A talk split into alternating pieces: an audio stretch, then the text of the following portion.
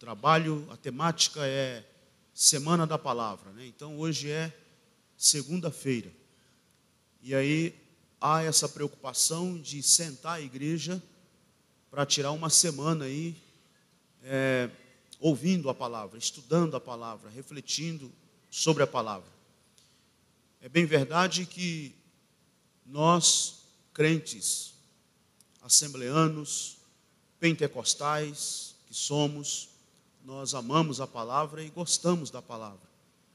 Nossos cultos de domingo, nossos cultos de, de ensino ou de doutrina, é, nossas escolas dominical são, são características da nossa igreja Assembleia de Deus no que diz respeito à palavra. Então, assim, nós somos uma igreja acostumada com a palavra, mas esse trabalho de Semana da Palavra, parar a igreja, parar aí, vamos dizer assim, as atividades normais para sentar a igreja e ter esse momento de um aprofundamento maior, de uma dedicação maior, de um aproveitamento maior para a palavra, é de suma importância, é fundamental, e eu quero parabenizar a iniciativa da liderança desta igreja, e com esta preocupação de instruir os crentes na palavra. Nós sabemos que neste início de ano, é, estamos ainda no primeiro mês do ano, mês de janeiro, e acontecem muitos trabalhos, muitos eventos nas igrejas. Eu mesmo mal comecei o ano e já estava pregando.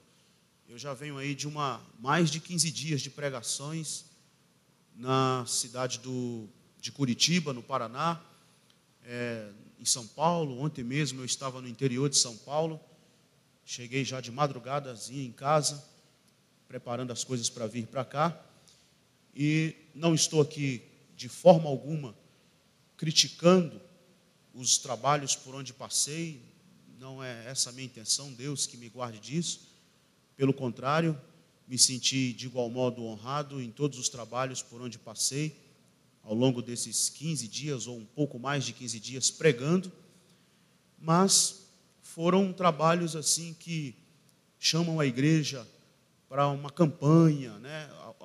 Vocês sabem que pegou praticamente no Brasil todo aí a campanha chamada doze dias de clamor para doze meses de bênçãos. Eu não tenho nada contra, preguei em várias, desses, em várias dessas campanhas, agora nos últimos dias, e não estou criticando, que fique bem claro isso.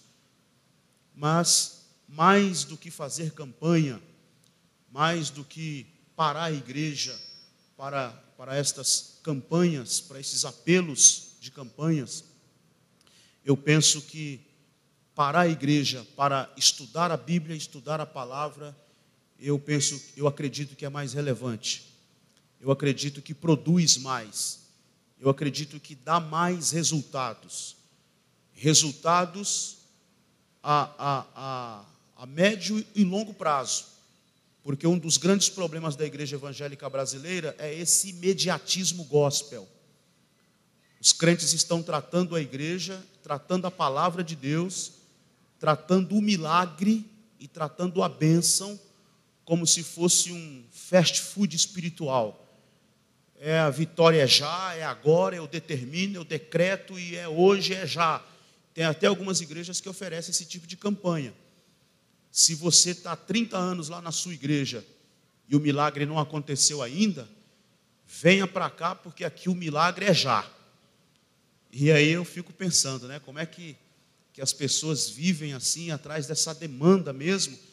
E, e alguns púlpitos oferecem esse, essa proposta de atender este tipo de demanda.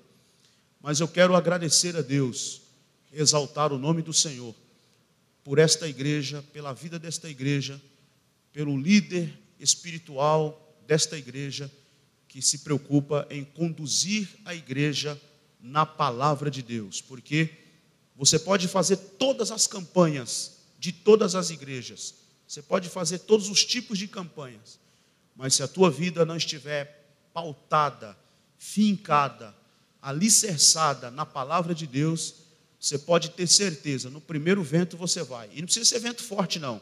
Uma brisazinha assim, você já tomba. Mas o crente que construiu a sua casa na rocha, que é Cristo, fundamentou na palavra de Deus, vai bater os ventos também, as tempestades, mas ele vai permanecer firme, inabalável, porque ele está firmado na palavra de Deus. Queridos irmãos, eu quero falar a palavra de Deus aqui hoje à noite com os irmãos. E, na verdade, eu estava pensando no que falar, no que tratar aqui hoje à noite, no que estudar com os irmãos aqui hoje à noite. E eu, sinceramente, eu quero aproveitar aqui o gancho. Eu pensei comigo, vou aproveitar o gancho. Até fiz lá uma postagem na minha rede social, lá no Instagram, e na minha fanpage, no Facebook, na página do Facebook, falando desse trabalho aqui, e até coloquei lá que eu faria hoje, é, paralelo à, à ministração da palavra, uma síntese do meu livro, que lancei no, no segundo semestre do ano passado. Eu trouxe os livros, estão aqui, e eu quero fazer esse paralelo, porque o texto que eu quero ler e o assunto que eu quero tratar com vocês é um dos pontos que eu discuto neste livro. Então, eu quero já começar apresentando para os irmãos o livro com o título Igreja Deformada, uma análise da aguda crise do movimento evangélico brasileiro. Muita gente, muitos irmãos que me acompanham nas redes sociais, viram a, a divulgação desse livro, o lançamento que foi feito é, na, na livraria em São Paulo, ano passado. É, tive o lançamento oficial na nossa escola bíblica de obreiros, septuagésima é, terceira escola bíblica de obreiros, que aconteceu no mês de setembro, na nossa igreja sede central no Belenzinho, em São Paulo. E o meu pastor, pastor José Wellington Bezerra da Costa, me deu o privilégio de lançar esse livro lá na nossa escola bíblica. Inclusive eu tenho aqui o prefácio do, do neto dele, que é o pastor José Wellington Bezerra da Costa Neto, que é presidente da da juventude no Brasil, a juventude assembleana no Brasil.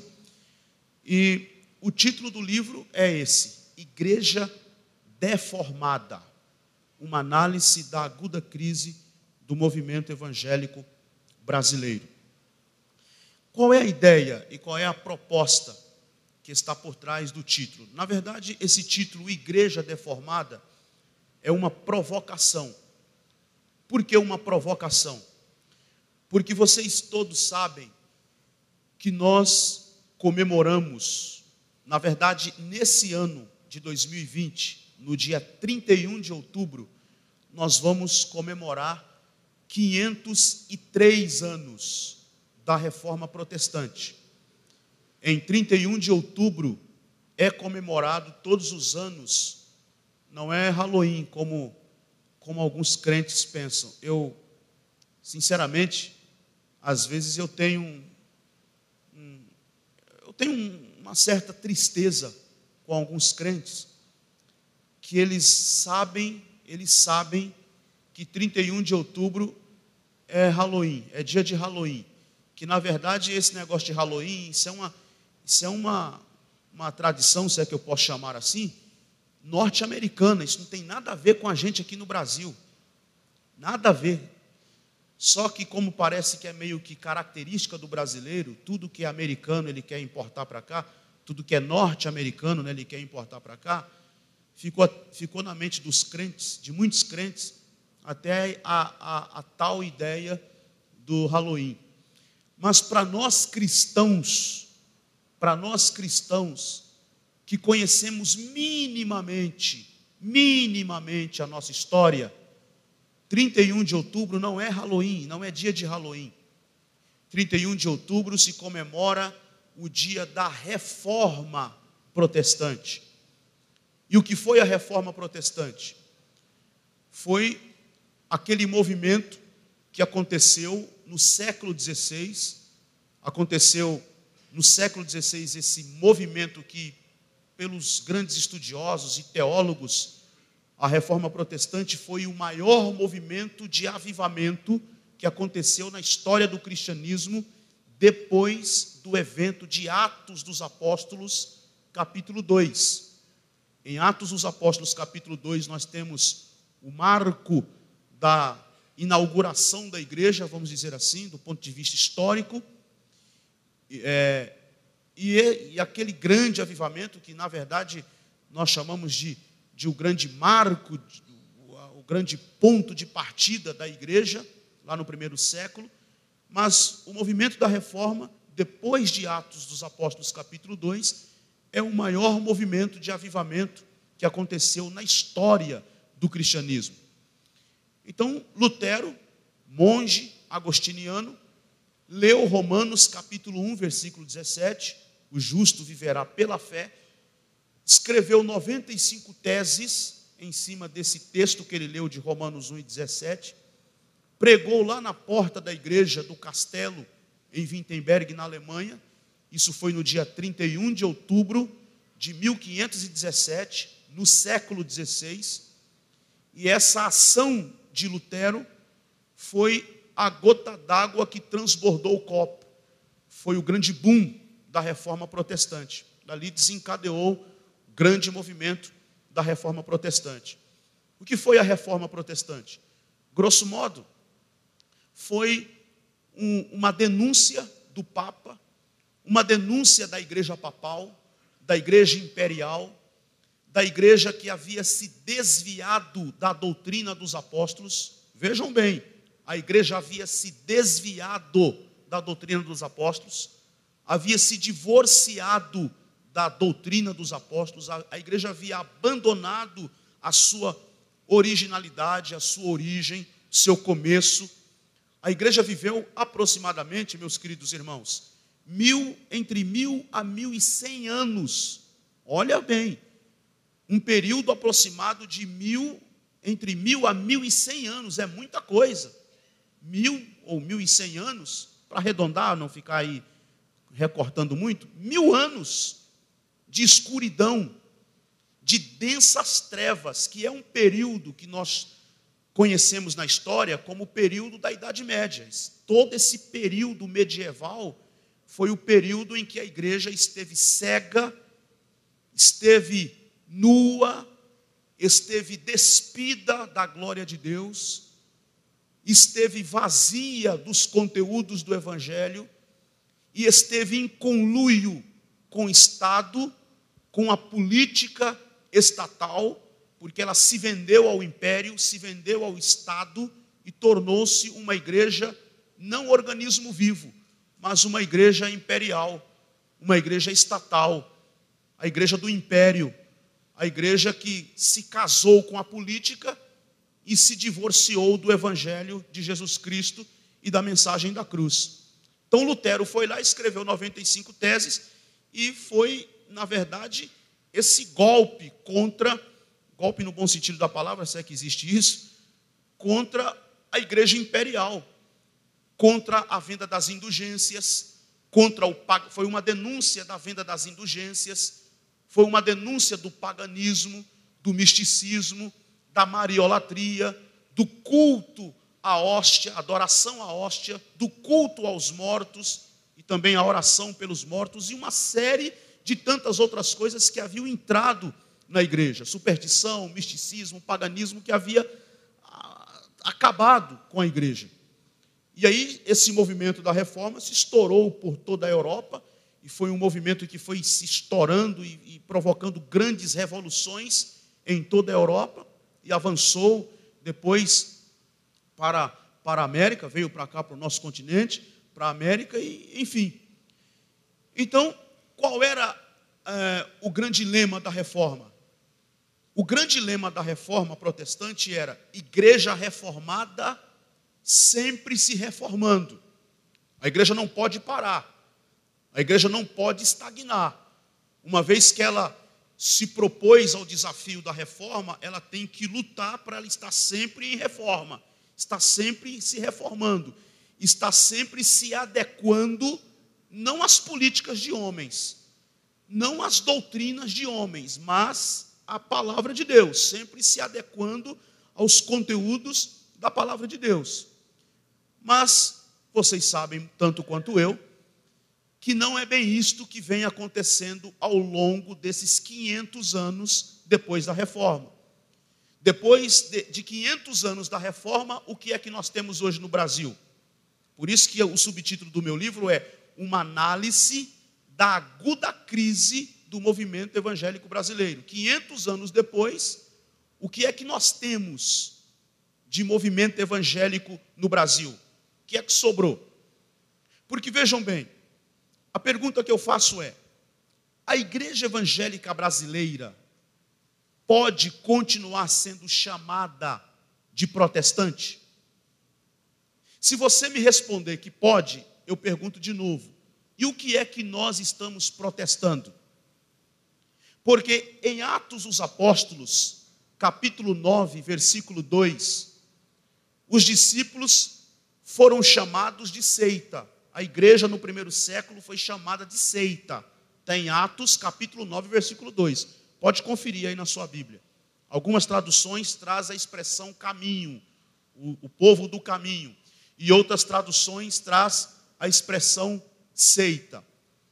Depois, em Atos dos Apóstolos ainda, capítulo onze, versículo vinte e seis, você pode conferir aí também, passamos a ser chamados de cristãos. Eu digo passamos pensando no sentido amplo de igreja, sentido geral de igreja. Mas em Atos capítulo onze, versículo vinte e seis, está escrito que pela primeira vez em Antioquia, os discípulos foram chamados de cristãos. Depois, após o movimento da Reforma Protestante do século dezesseis, passamos a ser chamados de protestantes, porque aí aconteceu a primeira grande cisão. Você tem católicos, é, cristãos católicos e cristãos protestantes, e nós passamos a ser chamados de protestantes. quinhentos anos depois, como a igreja evangélica brasileira já não anda protestando muita coisa mais mesmo, passamos a ser chamados agora de evangélicos. Vocês já prestaram atenção como está na moda agora falar que é evangélico? Todo mundo diz que é evangélico porque hoje é moda falar que é evangélico. É até questão de status, em algumas situações, falar que é evangélico. E eu sou, eu sou filho e neto de pastor assembleano. Meu avô, eu vim até comentando com o pastor Wellington hoje, que o meu avô, Meu avô, José Gomes, que era mineiro, morou aqui em Caratinga e foi consagrado a presbítero aqui em Caratinga. Em mil e alguma coisa, não sei quando, mas foi. E meu avô enterrou uma das filhas dele, pastor Ari, na cidade de São João do Munhoaçu. Uma das filhas dele morreu ainda criancinha. E ele enterrou sozinho essa filha dele, porque quando ele se converteu, ele havia se convertido, e ele passou a ser perseguido pelo padre. A família rompeu com ele, os amigos romperam com ele e falaram: agora você é bode, agora você passou para a lei dos crentes, você traiu a família. E meu avô experimentou isso de tal modo que até para sepultar a filha dele, ele, ele mesmo fez um caixãozinho. Naquela época, fez o caixãozinho, foi sozinho sepultar a filha, e o padre não queria deixar ele sepultar no cemitério, porque disse que ele tinha traído a, a, a tradição. Então, assim, história semelhante a essa, eu tenho certeza que há várias aqui, de pessoas que foram excomungadas, que foram consideradas ovelhas negras na família, porque passou para a lei dos crentes. Agora você passou para a lei dos crentes. Eu era adolescente, quando muitas vezes saí com a, os jovens da igreja em frentes de evangelismo, entregando folhetinhos, e não foi uma, nem duas, nem três. Inúmeras vezes entreguei um folheto e a pessoa me disse assim: eu sou católico, apostólico, romano, é a religião que nasci, é a, é a, é a verdadeira igreja, é a igreja que Jesus Cristo deixou, e é a igreja de, de Pedro, porque Pedro foi o primeiro papa, e, e eu vou morrer nessa religião e não quero saber desse seu folheto. Já ouvi isso muitas vezes e eu tenho certeza que muitos de vocês também já ouviram. Por que que eu estou dizendo isso? Porque houve um tempo, houve um período que se dizer cristão, se dizer crente na pessoa bendita de Cristo Jesus, era ser rechaçado, era ser maltratado, era ser perseguido, era ser caluniado, era ser desprezado pela família, era ser tratado como ovelha negra da família, era ser deserdado. O pai dizia assim: olha, acabou, a partir de hoje você não é mais meu filho, a partir de hoje você não é mais minha filha. Quantas histórias nós conhecemos assim? Hoje não, hoje não, ser evangélico é moda, é bonito, é estar de bem com a sociedade, inclusive. Preste atenção nos artistas, nas celebridades da televisão. Eles vão para os programas de televisão e aí são entrevistados assim: mas você tem fé em Deus? Você acredita em Deus?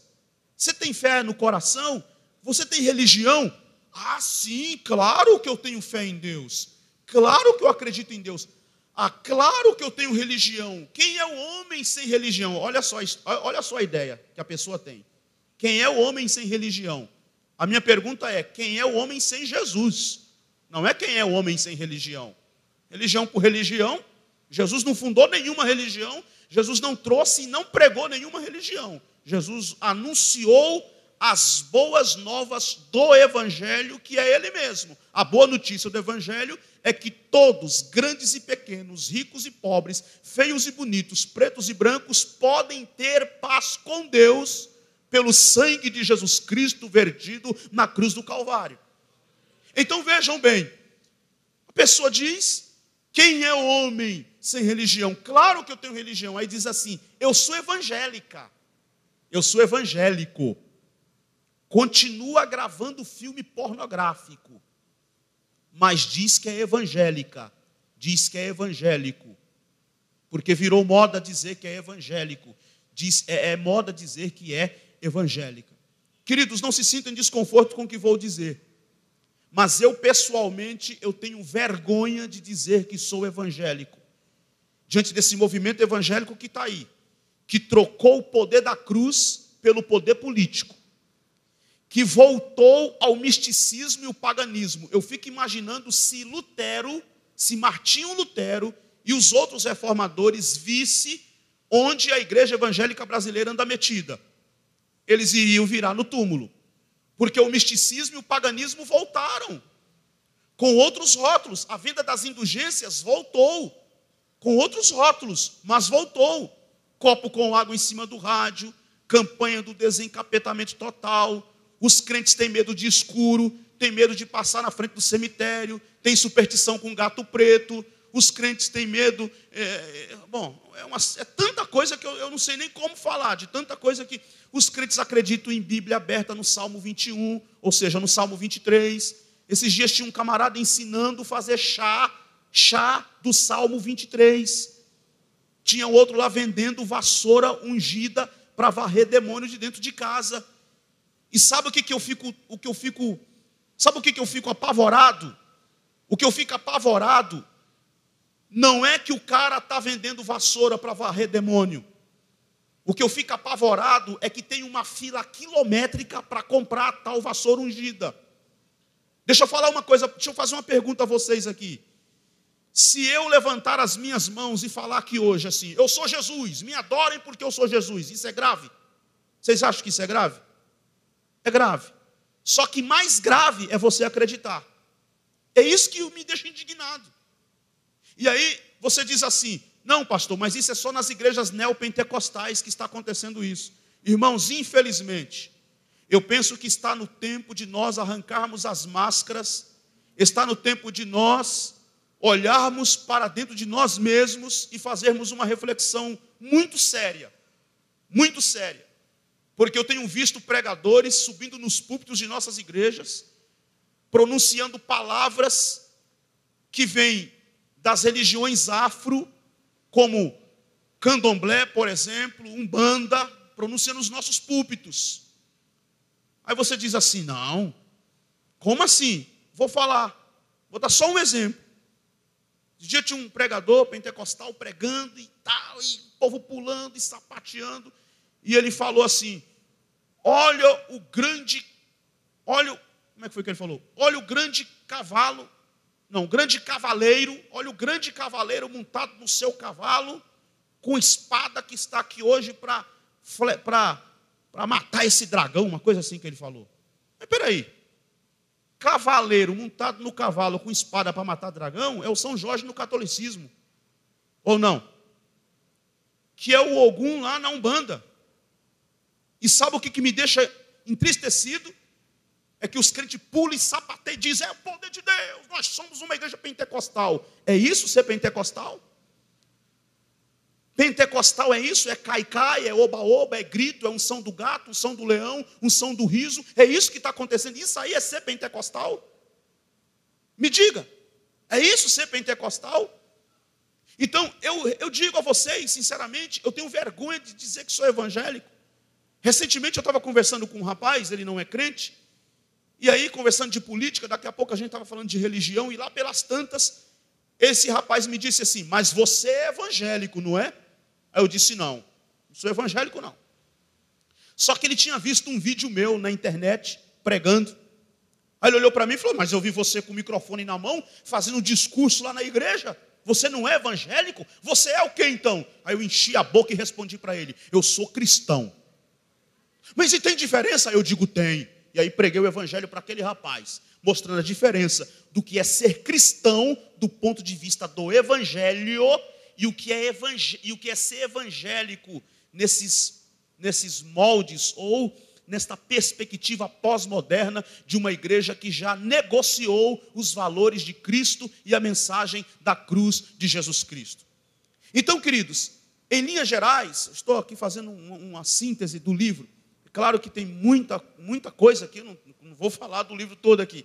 É apenas um, um dos pontos que eu estou comentando, um dos pontos que nós tratamos aqui. Na verdade, você me pergunta assim, qual é a proposta? Qual é a, qual é a grande proposta? A grande proposta aqui é, é, é desafiar a igreja brasileira a clamar a Deus por um grande avivamento. Porque o que a igreja evangélica brasileira está precisando nesses últimos tempos é de um grande avivamento. Avivamento, mas avivamento não é marcha para Jesus, avivamento não é balada gospel, avivamento não é show gospel, avivamento não são esses movimentos que estão acontecendo no Brasil aí, de, como eu já disse aqui, unção do gato, unção do leão, unção do riso, e esse caicai, essa, essa, essa coisa esquisita e muito estranha que está acontecendo, que estão chamando isso de pentecostalismo. Eu sou pentecostal por formação e por convicção, creio nos dons espirituais, creio no batismo no Espírito Santo, com evidências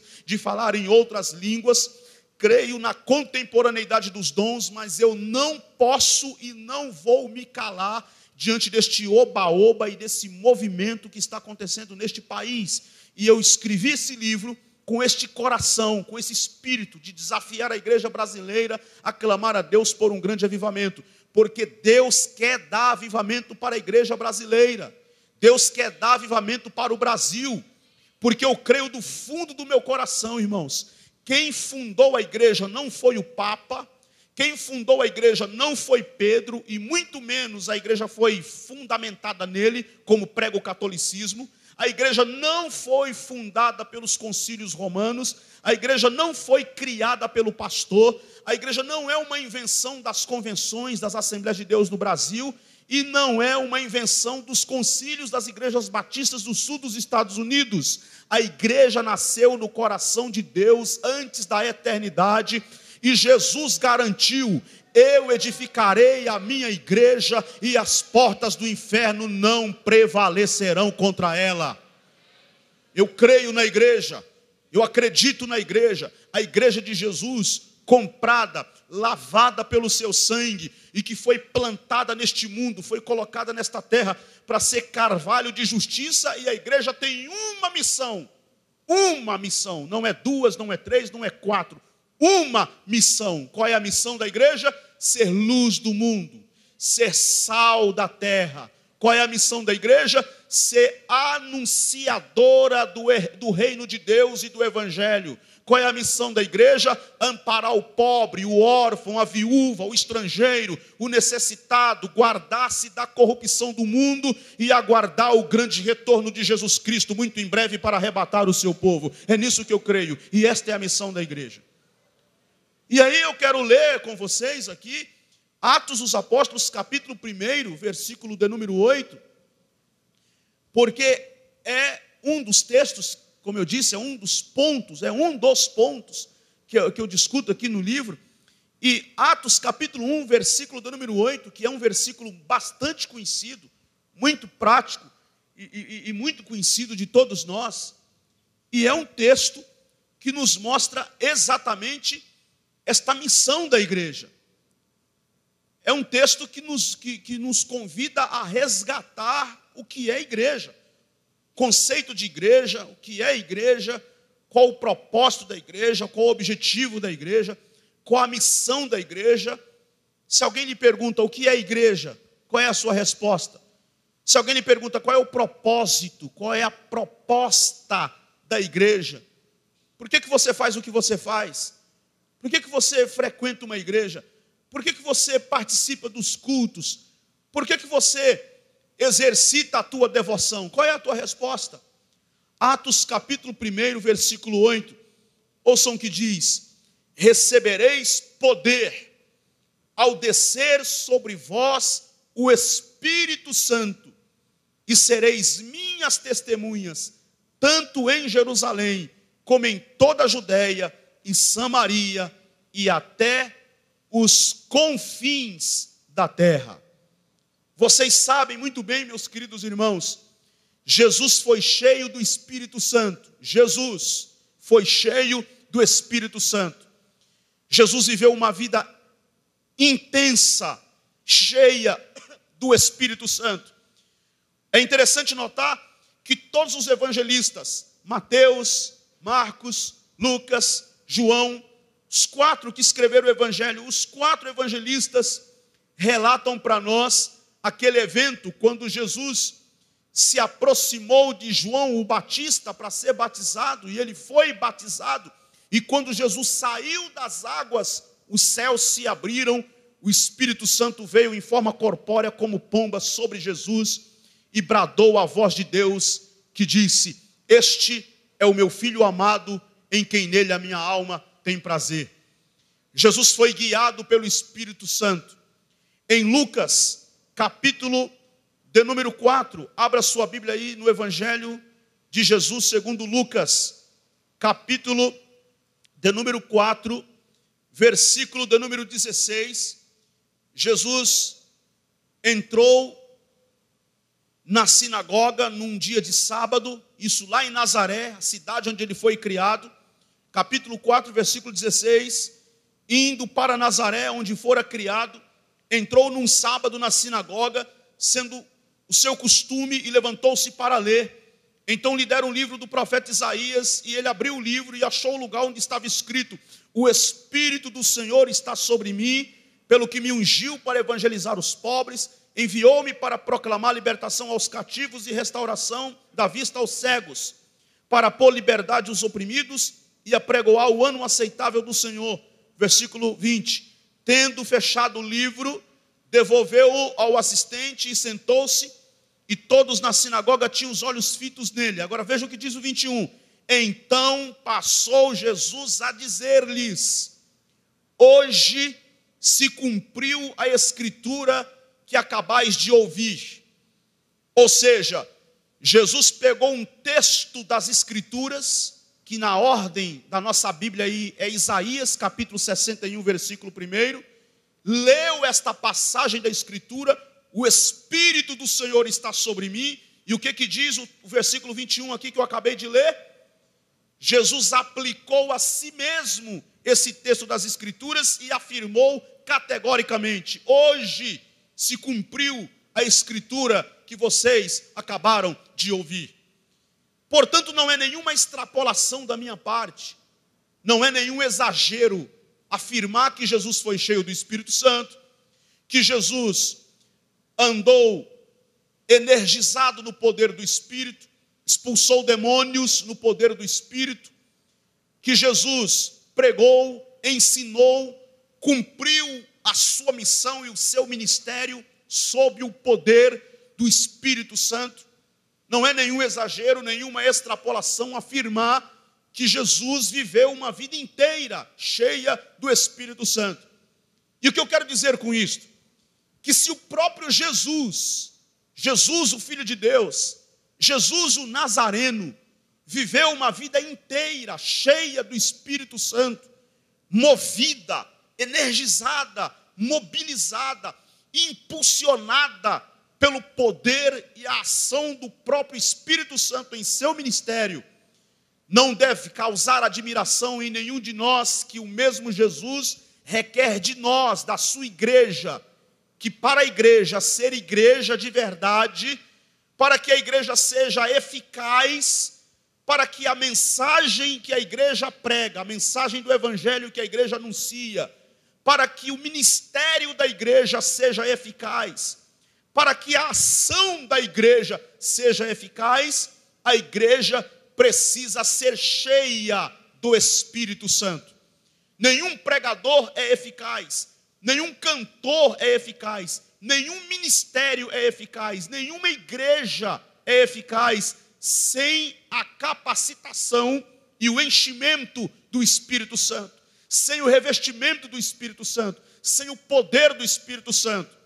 Se você quiser dispensar o Espírito Santo, fique à vontade. Você pode dizer, não, mas a minha igreja não precisa disso. A minha igreja tem políticos ao seu dispor, a minha igreja tem gente elitizada, a minha igreja tem gente da alta sociedade, a minha igreja tem dizimistas fiéis, dizimistas fiéis do alto escalão social, a minha igreja tem no seu estacionamento carros dos mais caros estacionados dos membros da igreja, a minha igreja está de bem com a cidade, está de bem com a sociedade, a minha igreja é uma igreja elitizada, é uma igreja... Você pode até pensar assim, e pode até cair na loucura de acreditar no poder político, de acreditar no poder financeiro, de acreditar no poder relacional, social, e achar que não, que não precisa e nem depende do Espírito Santo. Você pode ser qualquer coisa. Esta igreja pode ser qualquer coisa. Ela pode ser um clube social, ela pode ser um ajuntamento de pessoas, ela pode ser, sei lá, uma, uma, uma entidade qualquer, menos igreja. Porque a igreja verdadeira, a igreja de Jesus Cristo, a igreja de Cristo Nazareno, plantada na terra, como carvalho de justiça, para a manifestação da glória de Deus, esta igreja é cheia do Espírito Santo, e esta igreja só avança no poder do Espírito Santo. Então vejam, Jesus colocou como parâmetro, Jesus colocou como diretriz para a sua igreja, para os seus seguidores, para os seus discípulos, que toda igreja que quer ser igreja, todo discípulo que quer ser discípulo, ele precisa se submeter ao poder do Espírito Santo. Eu poderia citar várias referências aqui hoje à noite, a respeito do Espírito Santo, das promessas que Jesus fez a respeito do Espírito Santo.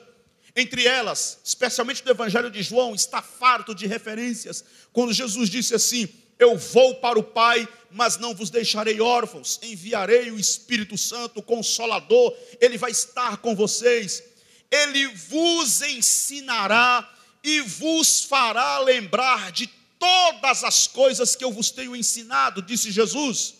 Em outras palavras, Jesus disse assim, o Espírito Santo que o Pai vai enviar, ele dará testemunho de mim, disse Jesus.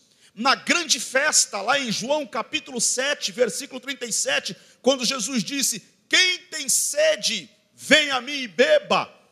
Porque como diz as Escrituras, quem crê em mim, do seu interior fluirão rios de água viva.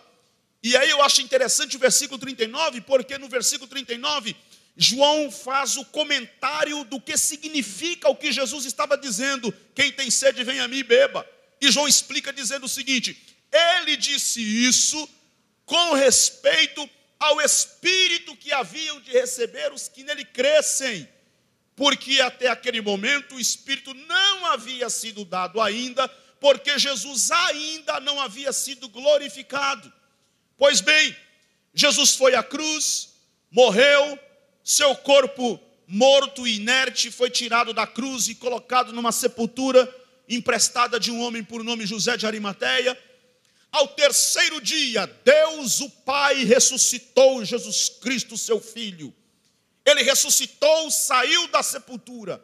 Apareceu a Maria, apareceu a outra Maria, apareceu aos dois discípulos do caminho de Emaús, apareceu a Tomé em particular, apareceu aos discípulos que estavam trancados numa casa com medo dos judeus, e Jesus entrou e disse: paz seja convosco. E Paulo, na primeira carta aos Coríntios, capítulo quinze, diz que ele foi visto por mais de quinhentos irmãos, de uma só vez, após a sua ressurreição. E muito provavelmente que Paulo estivesse se referindo a este dia aqui, de Atos, capítulo um, versículo oito, quando Jesus disse: recebereis o poder do Espírito Santo que é de vir sobre vós. Muito provavelmente, quando Paulo escreveu na primeira carta aos Coríntios, capítulo quinze, que ele foi visto por mais de quinhentos irmãos de uma só vez, após a sua ressurreição, ele estivesse se referindo a esse dia aqui. Por quê? Porque estas palavras de Jesus, no versículo oito, foram as últimas palavras que Jesus pronunciou aqui nesta terra. Quais foram as últimas palavras pronunciadas por Jesus aqui? Suas últimas palavras foram exatamente estas aqui: recebereis o poder do Espírito Santo que há de vir sobre vós, e sereis as minhas testemunhas, tanto em Jerusalém, como em toda a Judéia e Samaria, e até os confins da terra. Aí você me pergunta: mas como é que você sabe? E por que que você faz essa afirmação? Por causa do versículo nove. Eu não estou inventando nada, está aí no versículo nove. O que que diz o versículo nove?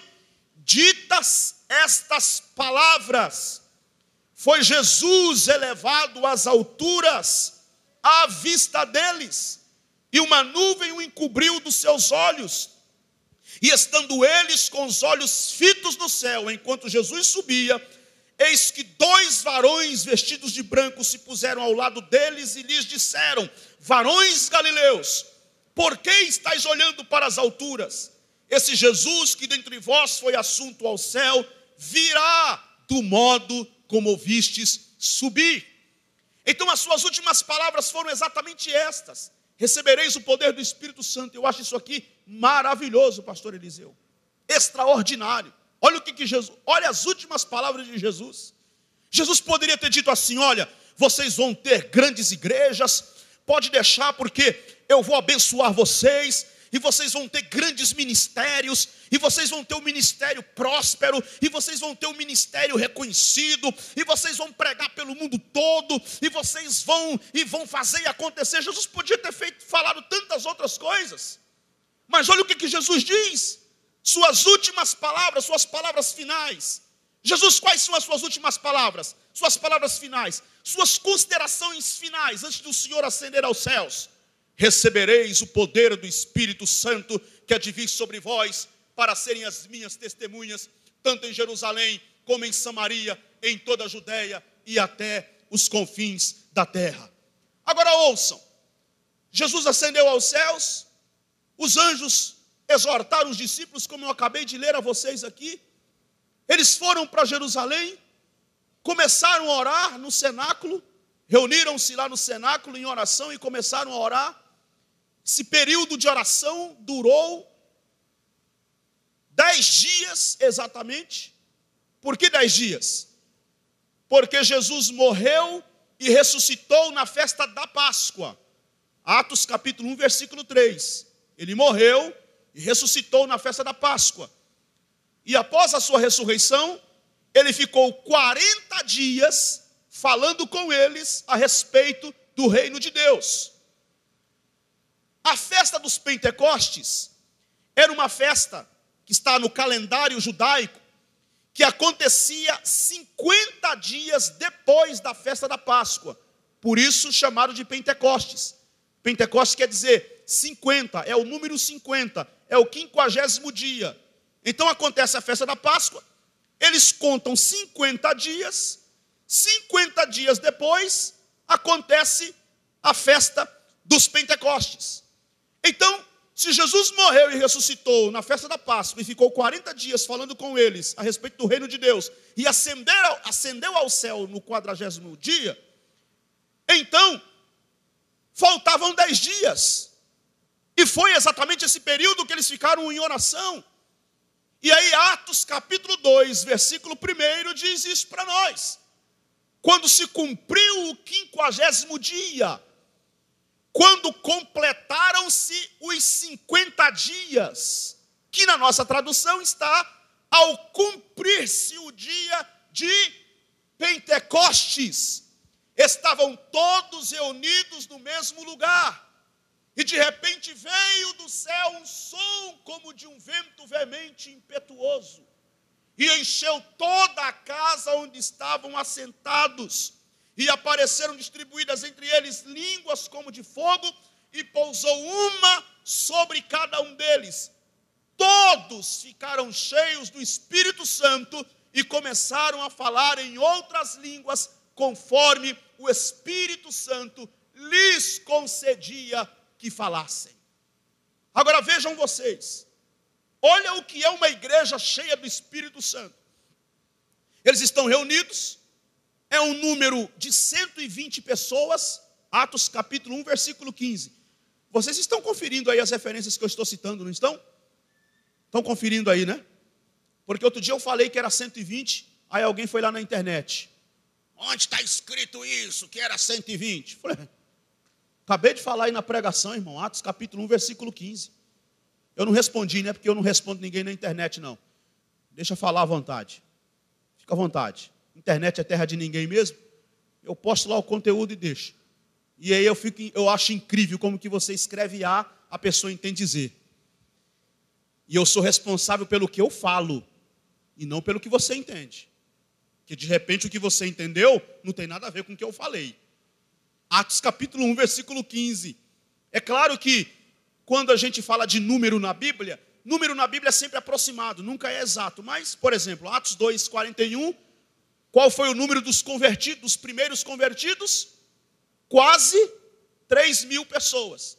Atos capítulo um, versículo quinze diz, naqueles dias levantou-se Pedro no meio dos irmãos. Ora, compunha-se a assembleia de umas cento e vinte pessoas. Então, quer dizer, não é, não vamos dizer que era cento e vinte pessoas redondo. Um número aproximado de cento e vinte pessoas. Aí a gente, para ficar mais prático na hora de falar, costumamos falar cento e vinte. Eles estavam lá reunidos, em oração, foram cheios do Espírito Santo. Agora vejam o que é uma igreja cheia do Espírito Santo. Uma igreja cheia do Espírito Santo é capaz de parar uma cidade inteira.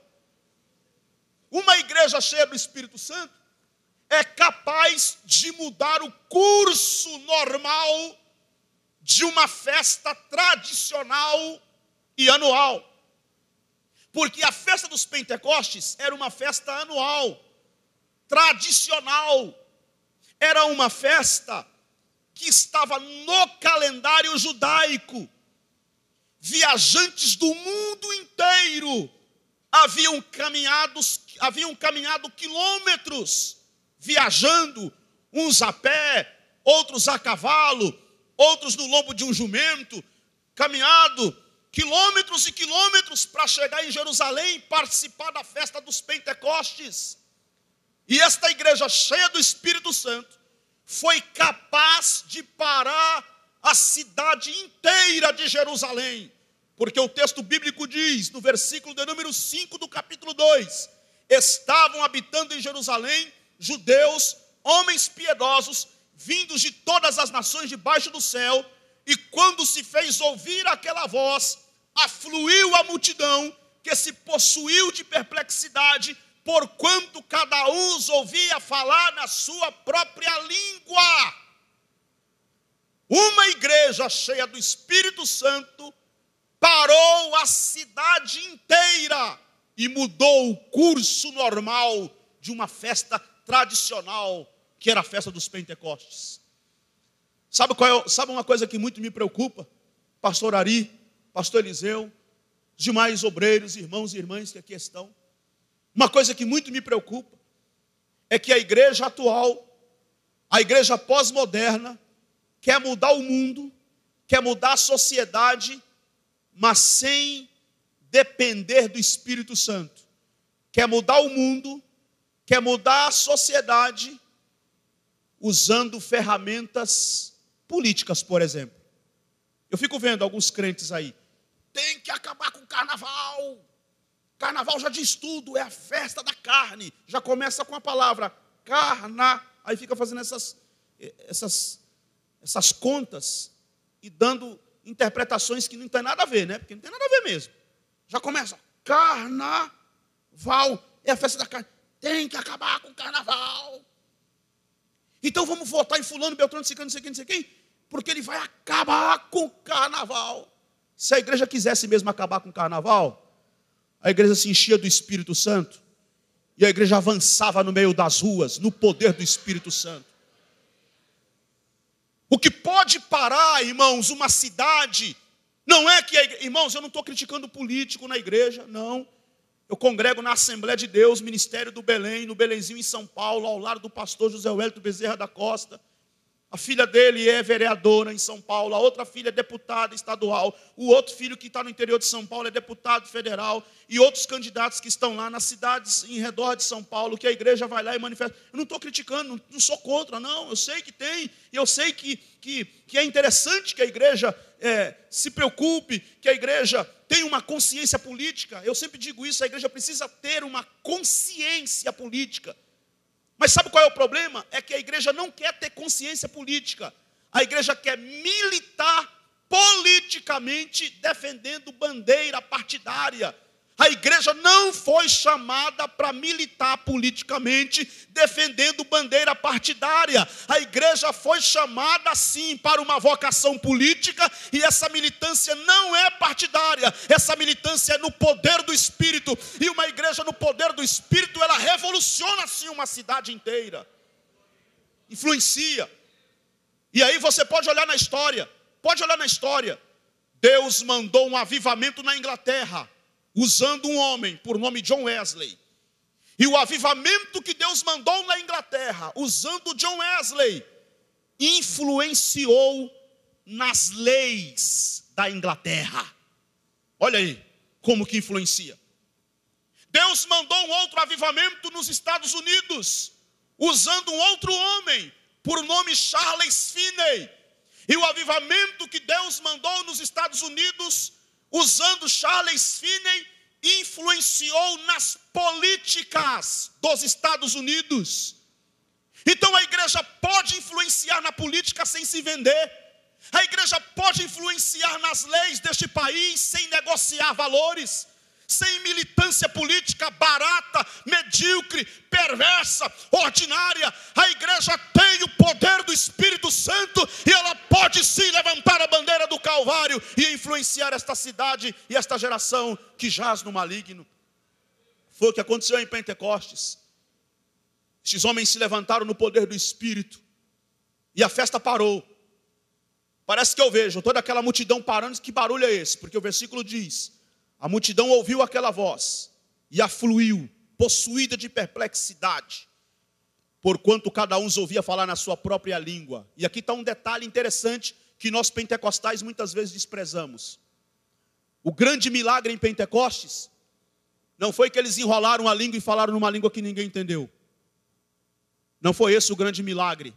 O grande milagre em Pentecostes é que toda aquela multidão que estava ali, advinda das mais variadas nações de debaixo do sol do mundo daquela época, cada um os ouvia falar na sua própria língua das grandezas de Deus. Nós pentecostais pregamos o batismo no Espírito Santo com evidências de falar noutras línguas. Nós pentecostais defendemos o batismo no Espírito Santo com a evidência da glossolalia. Os nossos irmãos tradicionais dizem que aqui em Atos capítulo dois, não aconteceu isso. Aqui em Atos capítulo dois, foram apenas e unicamente línguas nativas das nações, das pessoas que ali estavam. Que é de fato, está no texto. Mas nós pentecostais vamos além na nossa fé. E o texto nos dá esta informação, nos dá também esta base. Foi sim a língua nativa dos que ali estavam. Mas houve também o batismo no Espírito Santo, nesse sentido que a gente diz, das novas línguas, da, da glossolalia. Lá na frente depois da igreja já estabelecida, isso vai ficar mais claro, especialmente com Paulo, que vai trabalhar a questão dos dons espirituais e vai falar do dom de línguas, o dom das línguas, que é uma outra discussão. Mas aí a gente às vezes lê isso aqui, passa atropeladamente assim por cima, não faz muita conta, mas é necessário e é digno que se diga, que se ressalte, que aqui em Atos capítulo dois, o grande milagre de Pentecostes é que toda aquela multidão ouviu falar na sua própria língua, ou seja, o Espírito Santo capacitou homens e mulheres, semi-analfabetos, semiletrados, indoutos. Gente que nunca cursou idioma nas universidades da Palestina. Gente que nunca cursou idiomas nas faculdades de Jerusalém. Mas no poder do Espírito Santo, falou o Evangelho de Jesus Cristo na língua nativa de toda aquela multidão que ali estava. É nisso que eu creio. E aí, queridos irmãos, o texto é interessante, que o texto diz assim: eles ficaram atônitos, versículo sete. E se admiravam e perguntavam: não são porventura galileus todos esses que aí estão falando? Versículo onze, a última parte do versículo. Como, pois, os ouvimos falar em nossa própria língua das grandezas de Deus? O grande milagre em Pentecostes foi o entendimento, foi a maneira inteligível como a igreja, pela primeiríssima vez na sua história e no seu nascedouro, pregou o evangelho coletivamente, no poder do Espírito, falando a língua nativa de toda aquela multidão que ali estava. E aí vocês vê e percebem que em Pentecostes há uma... O que acontece em Pentecostes é o oposto do que aconteceu em Babel, lá no livro do Gênesis, né? O que, que aconteceu em Babel, no livro do Gênesis? A confusão das línguas. O que, que aconteceu em Pentecostes? O entendimento das línguas. E qual foi o, o projeto do Espírito Santo? Que o evangelho fosse pregado a todo mundo. Qual é o grande objetivo disso aqui no texto? É mostrar que o amor de Deus, que o evangelho de Jesus Cristo, que a boa notícia da mensagem da cruz de Cristo é para ser pregada em todas as línguas, em todas as culturas, em todas as etnias, em todas as nacionalidades, cumprindo o que Jesus havia dito anteriormente: recebereis o poder do Espírito Santo e ser-me-eis testemunhas, tanto em Jerusalém como em Samaria, em toda a Judéia e até os confins da terra. Eu vou terminar. Mas antes de terminar, eu preciso pontuar aqui rapidamente duas coisas. Porque, na verdade, tudo que eu falei aqui não é nenhuma novidade. Você já ouviu isso aqui na escola dominical. Você mesmo já leu isso aqui na Bíblia. Eu estou apenas fazendo uma síntese, assim, fazendo um resumão aí, né, geral. O resumo do resumo do que aconteceu entre a ressurreição de Jesus, a promessa do Espírito Santo e o dia de Pentecostes. Não é nenhuma novidade. Eu quero apenas destacar dois fatos importantes aqui e vou terminar. Dois fatos importantes em Pentecostes. Primeiro, primeiro grande fato importante em Pentecostes: ser cheio do Espírito Santo em todo o livro de Atos, em todo o livro de Atos, ser cheio do Espírito Santo em todo o livro de Atos, está intimamente ligado à fala. Não há nenhuma referência ao enchimento do Espírito Santo que em seguida não vem uma declaração: e eles falaram, e eles pregaram, e eles anunciaram, e eles verbalizaram com poder a mensagem do evangelho. Eu não sei se você já leu o livro de Atos todo. Não sei se você já estudou o livro de Atos. É o meu livro preferido, Atos dos Apóstolos.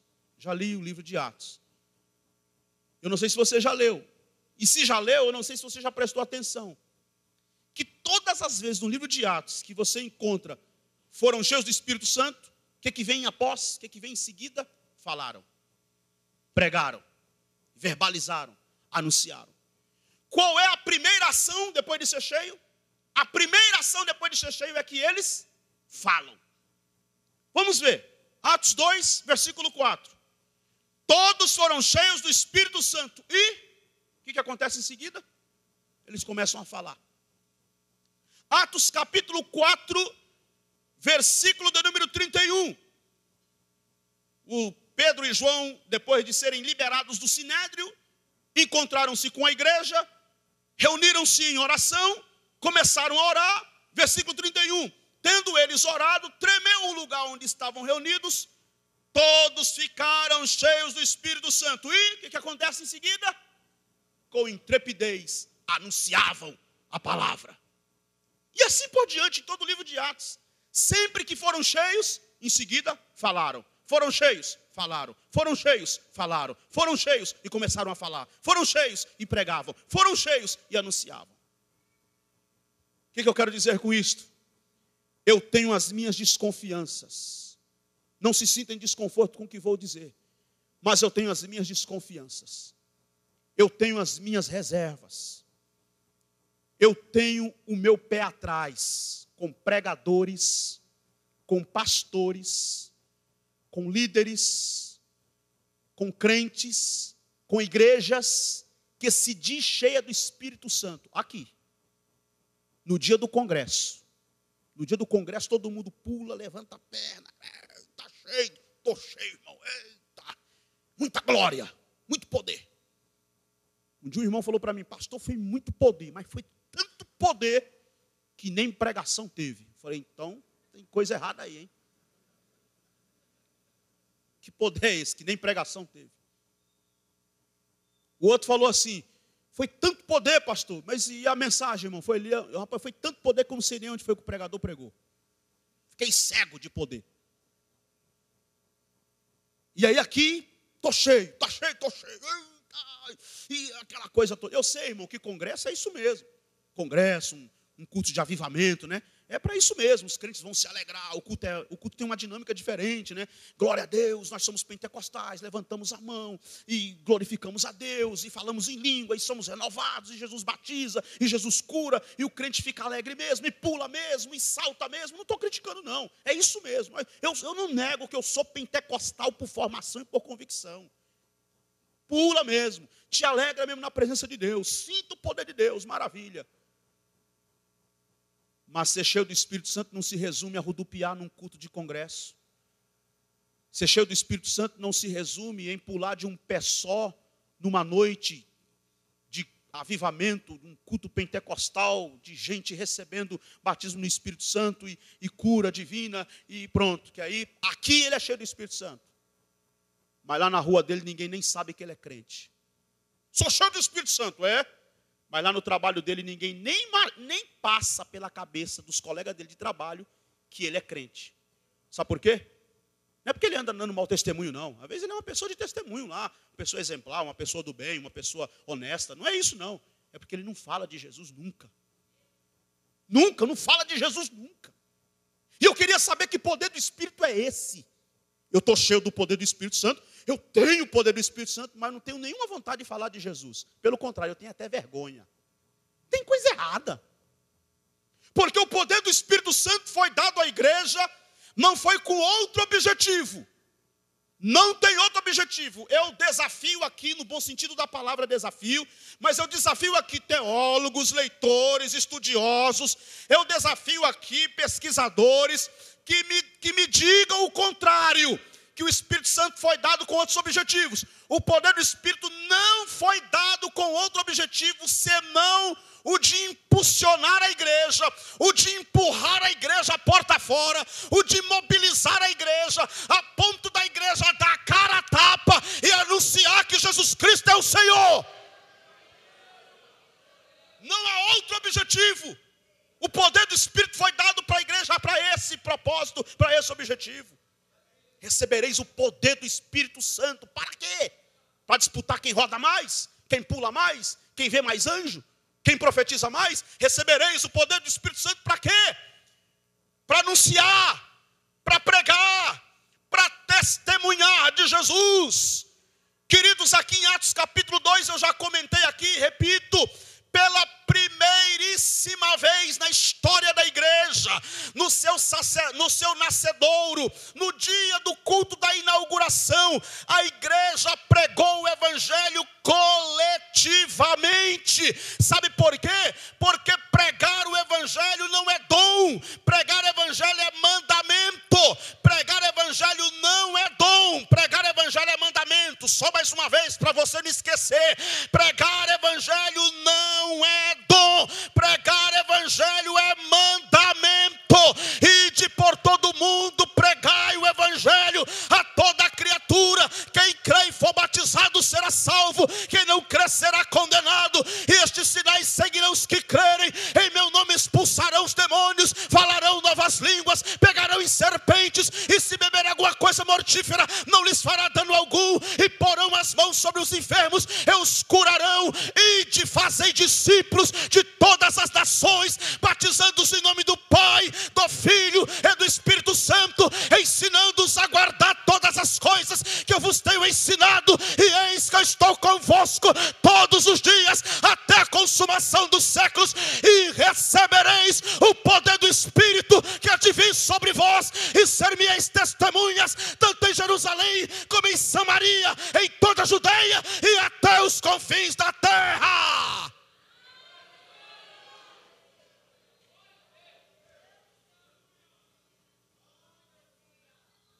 Eu já ouvi crente que reclamou isso para mim. Pastor, eu não prego o evangelho porque eu não tenho dom. Por isso que eu não prego. Mas pregar o evangelho não é dom. Não confunda a ordem, o mandamento, o imperativo de Jesus de pregar o evangelho com o dom da palavra ou da ciência que Paulo está falando lá na carta aos Coríntios. É outra história, é outra coisa que Paulo está falando lá. Pregar o evangelho é mandamento, é ordem. Esta responsabilidade ninguém se excusa dela. Pastor, mas eu não tenho um cargo na igreja. Mas você é um cristão verdadeiro? Passou pela experiência legítima de conversão, do novo nascimento? Passou pelo Calvário? O maior cargo que você pode ter é o de pregar o evangelho. Pastor, mas eu não sou presbítero, não sou evangelista, não sou missionário. Repito, o maior cargo que foi dado a um homem na terra, ou a uma mulher, é pregar o evangelho. Sabe por quê? Porque pregar o evangelho é tão nobre. Pregar o evangelho é tão nobre. Não há nada mais nobre, não há nada mais extraordinário do que ser anunciador do evangelho, que a Bíblia diz que os anjos desejaram isto. Os anjos almejaram assumir esta tarefa. Deixa conosco, Deus. Deixa conosco, a gente vai salvar o mundo. Deixa conosco. E Jesus disse, não. Não é com vocês, essa tarefa é com a minha igreja, comprada e lavada no meu sangue. A minha igreja é quem vai assumir esta responsabilidade. Sabe quais? Sabe uma das grandes crises da igreja evangélica brasileira? Uma das grandes crises da igreja evangélica brasileira é que nós estamos terceirizando o I D. Estamos terceirizando o I D, estamos barateando a pregação do evangelho, estamos negociando o púlpito da igreja. É uma das crises da igreja evangélica brasileira. Terceirizando. Sabe por quê? Quem aqui que nunca disse assim? Eu também já disse. Eu também já disse. A gente costuma usar aquela frase assim, irmão, tem três jeitos de fazer missão. Ou vai, se você não pode ir, contribua. Se você não pode contribuir, ora. Três jeitos faz missão. Indo, orando e contribuindo. Aparentemente é uma, é uma frase e uma colocação até piedosa. Mas qual é o problema desta frase? Eu não estou dizendo que não é para contribuir, claro que não, não sou doido.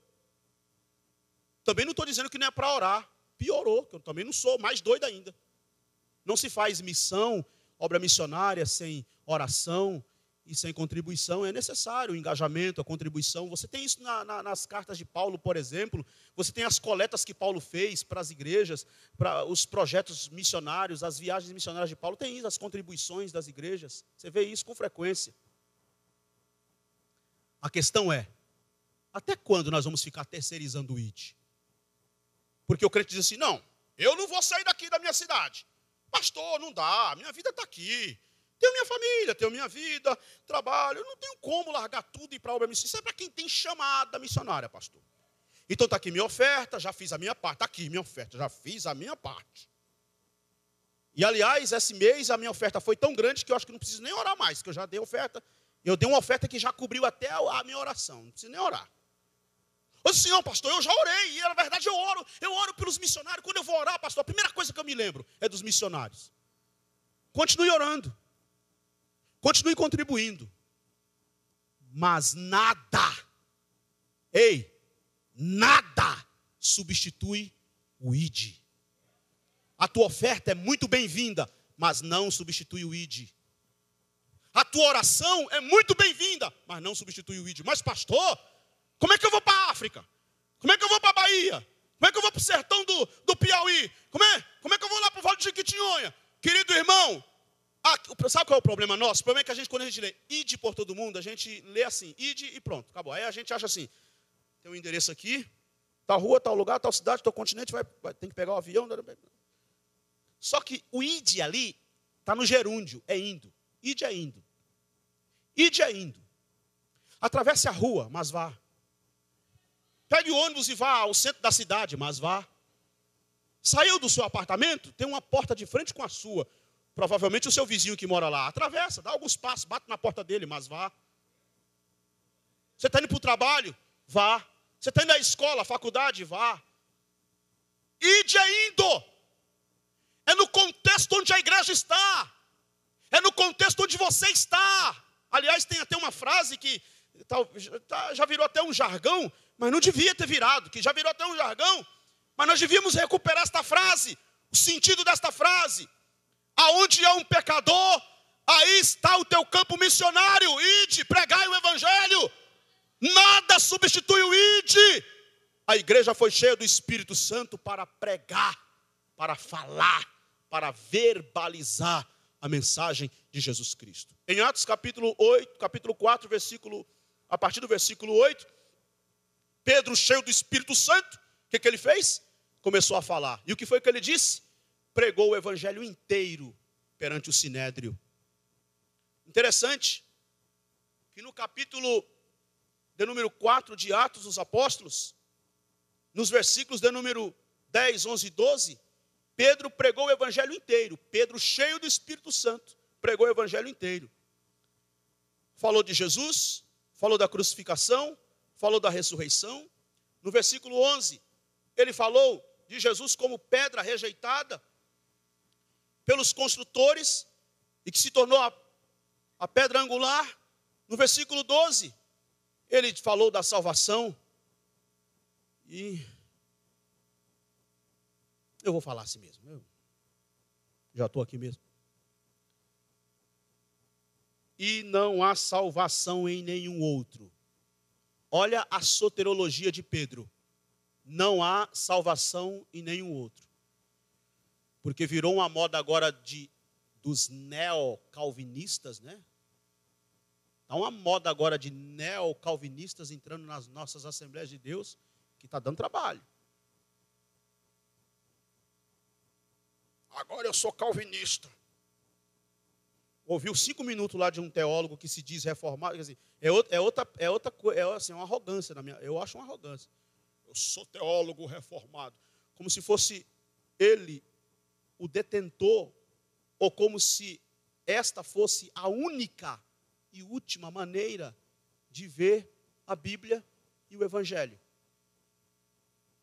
Outro dia eu ouvi um, um desses teólogos aí, reformados, endeusados até por alguns meninos assembleanos, querem ser pregadores, e aí começa a entrar por esse viés do estudo, e aí, só que assim, né? Começa, eu vi um desses aí, sabe o que foi que ele disse? Tá na, na, na internet, se você digitar, você acha. Todo pregador pentecostal é burro. Todo pastor pentecostal não sabe o que é um sermão expositivo. Todo. Eu me senti ofendido, porque eu sou um pregador pentecostal. E eu não sou burro. Eu sou um pastor pentecostal e eu amo uma mensagem bem pregada e uma mensagem expositiva, sim. Mas você é calvinista, pastor? Não. Ah, se armin... não sou nenhum nem outro. E o pior é que os, os neocalvinistas, irmão, se você falar que você não é nem calvinista nem arminiano, aí que ele pula bravo, aí que ele pula miúdo mesmo. Tem que ter uma posição. Então você é morno. E morno Jesus vai vomitar da boca. Não tem como. No cristianismo não tem como. Ou é calvinista ou é arminiano. Aqui em Atos, capítulo quatro, versículo de número doze. Tinha esse negócio de calvinista e arminiano aqui? Tinha? Tinha isso aqui? Calvino e Armínio nasceram mil e quinhentos anos depois, lá no século dezesseis. Pedro está aqui no primeiro século.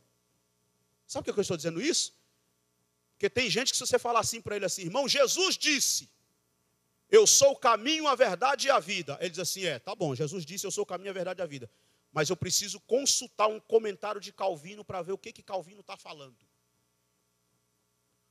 O que Calvino fala pesa mais do que o que Jesus fala. E mais, eu não estou criticando Calvino não, tá? Porque Calvino foi um grande teólogo, um excelente teólogo no seu tempo. Que na verdade, e aliás, se Calvino e Armínio ouvisse o que calvinistas e arminianos andam falando em seus nomes,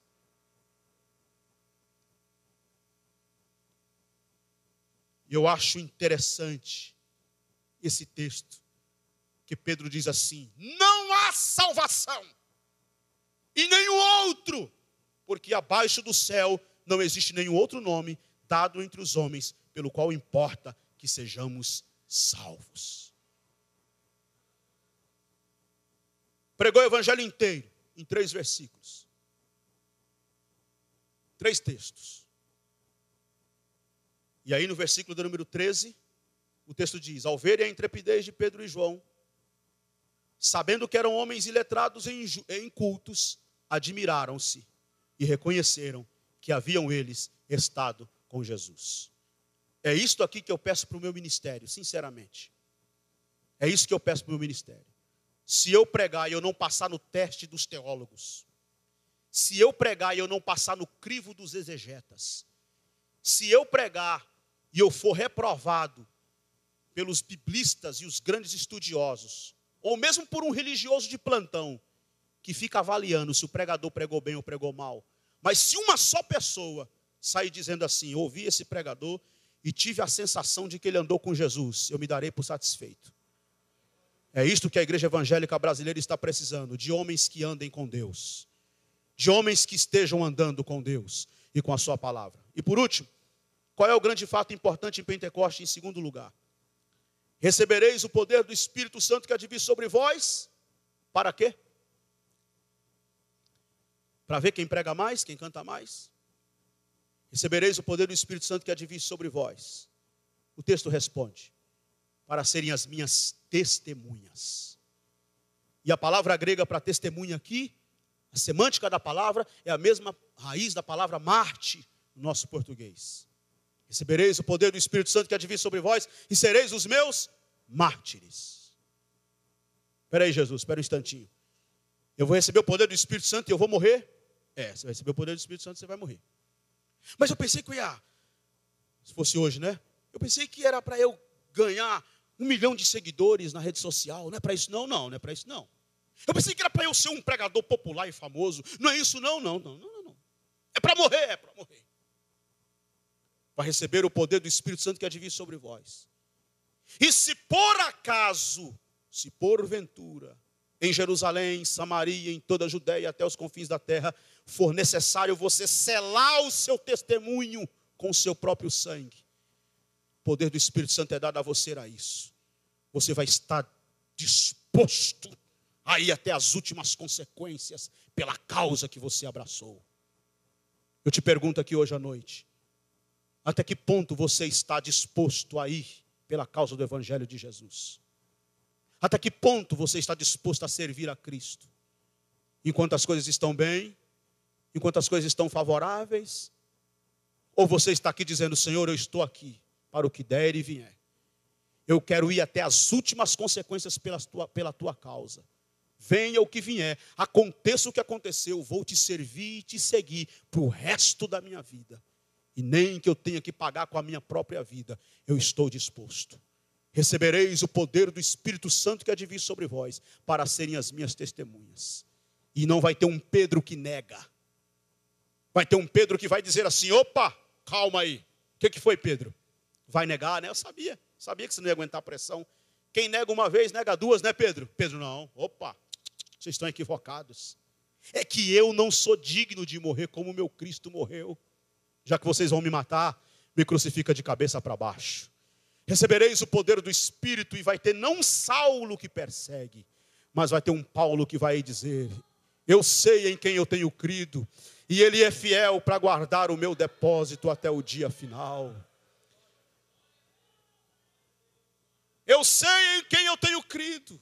E ele foi até as últimas consequências pela causa do reino e do Evangelho de Jesus Cristo. Porque disse o apóstolo Paulo, eu estou bem certo que nem o presente, nem o futuro, nem a altura, nem a profundidade, nem a largura, nem os anjos dos céus, nem a morte, nada poderá nos separar do amor de Deus que está em Cristo Jesus, o nosso Senhor. Recebereis o poder do Espírito Santo. E vai ter um Policarpo, cheio do Espírito, que na beira da morte, momentos finais, a arquibancada gritando, o juiz querendo poupar, os leões ferozes, rangindo os dentes, urrando. E Policarpo bradou, dizendo no meio daquela arena, Senhor juiz, por que que você fica fingindo que não sabe quem eu sou?